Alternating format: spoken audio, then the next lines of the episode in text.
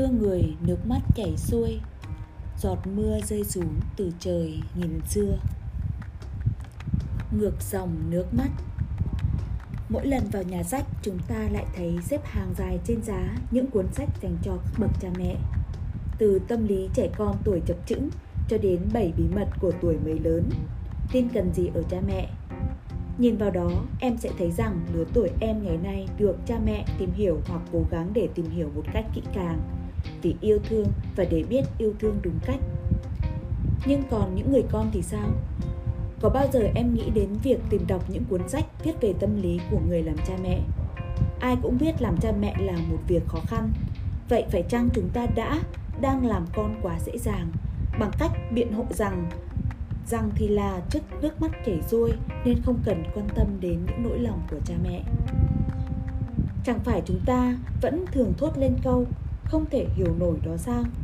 Không thể hiểu nổi tại sao ba mẹ lại không chấp nhận bạn bè của con, không thấu hiểu mong muốn của con, đòi hỏi quá sức của con, la mắng trách phạt con. Không thể hiểu nổi tại sao ba mẹ luôn cáu gắt với nhau, cãi vã nhau hoài. Không thể hiểu nổi tại sao ba mẹ chỉ quan tâm đến tiền bạc, chỉ biết cắm đầu vào công việc làm ăn không thể hiểu nổi tại sao ba mẹ lại phải chia tay để gia đình mình tan vỡ chúng ta luôn đặt câu hỏi tại sao và câu trả lời thường là khi nào con lớn con có gia đình con cái con sẽ hiểu nỗi lòng từ ba mẹ tại sao phải đợi đến lúc đó mà không phải là bây giờ có cả chuyện đó nữa cũng là một câu hỏi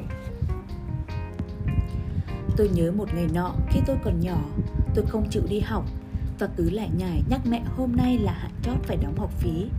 Mẹ ngần ngừ bảo tôi cứ đi học, nói cô thông cảm gia hạn thêm đến ngày mai. Tôi năn nỉ thế nào mẹ cũng không chịu đưa tiền.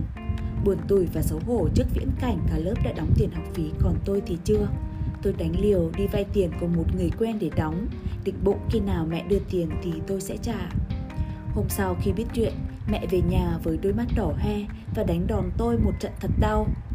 Tôi giận mẹ suốt mấy tháng trời Tôi không hiểu nổi mình đã làm gì sai Vì tôi chỉ mượn tiền chứ không trộm cắp của ai và trước sau gì mẹ cũng phải đưa tiền cho tôi để đóng học phí.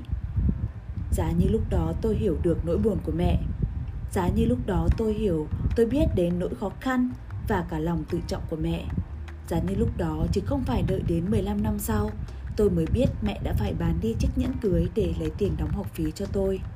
Nhưng tại sao mẹ không muốn cho tôi biết?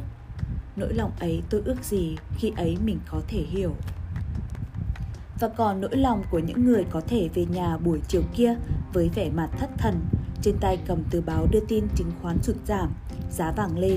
Những người phải xoay sở vất vả trong mớ bỏng bong quan hệ với đồng nghiệp, với vợ, với chồng, con cái, ông bà, anh chị, bà con họ hàng gần xa. Những người mẹ, đồng thời là người vợ, bắt con cái nhịn đói thêm một chút để đợi chồng về muộn. Những người cha, đồng thời là người làm công, luôn ở trong trạng thái cáu gắt vì sức ép công việc. Những người bị bao vây bởi nỗi lo toan về việc phải làm sao để có một mái nhà ấm êm, một ngân khoản cho con cái du học, đến những cơn cáu giận không thể kiềm chế khi con về khuya hay lười học. Tâm lý đó chắc cũng phức tạp không kém tuổi dậy thì, cũng cần phải hiểu và cảm thông. Bởi đối với chúng ta, cha mẹ đâu chỉ có công, có nghĩa, có tình yêu không cần đáp trả cha mẹ còn có nỗi lòng, những dằn vặt, những diễn biến tâm lý khác nhau trong từng giai đoạn khó khăn khác nhau của một kiếp làm người. Có đáng để tìm hiểu không em? Có đáng để chúng ta lội ngược một dòng nước mắt? Vì yêu thương và để đón nhận tình yêu thương đúng cách.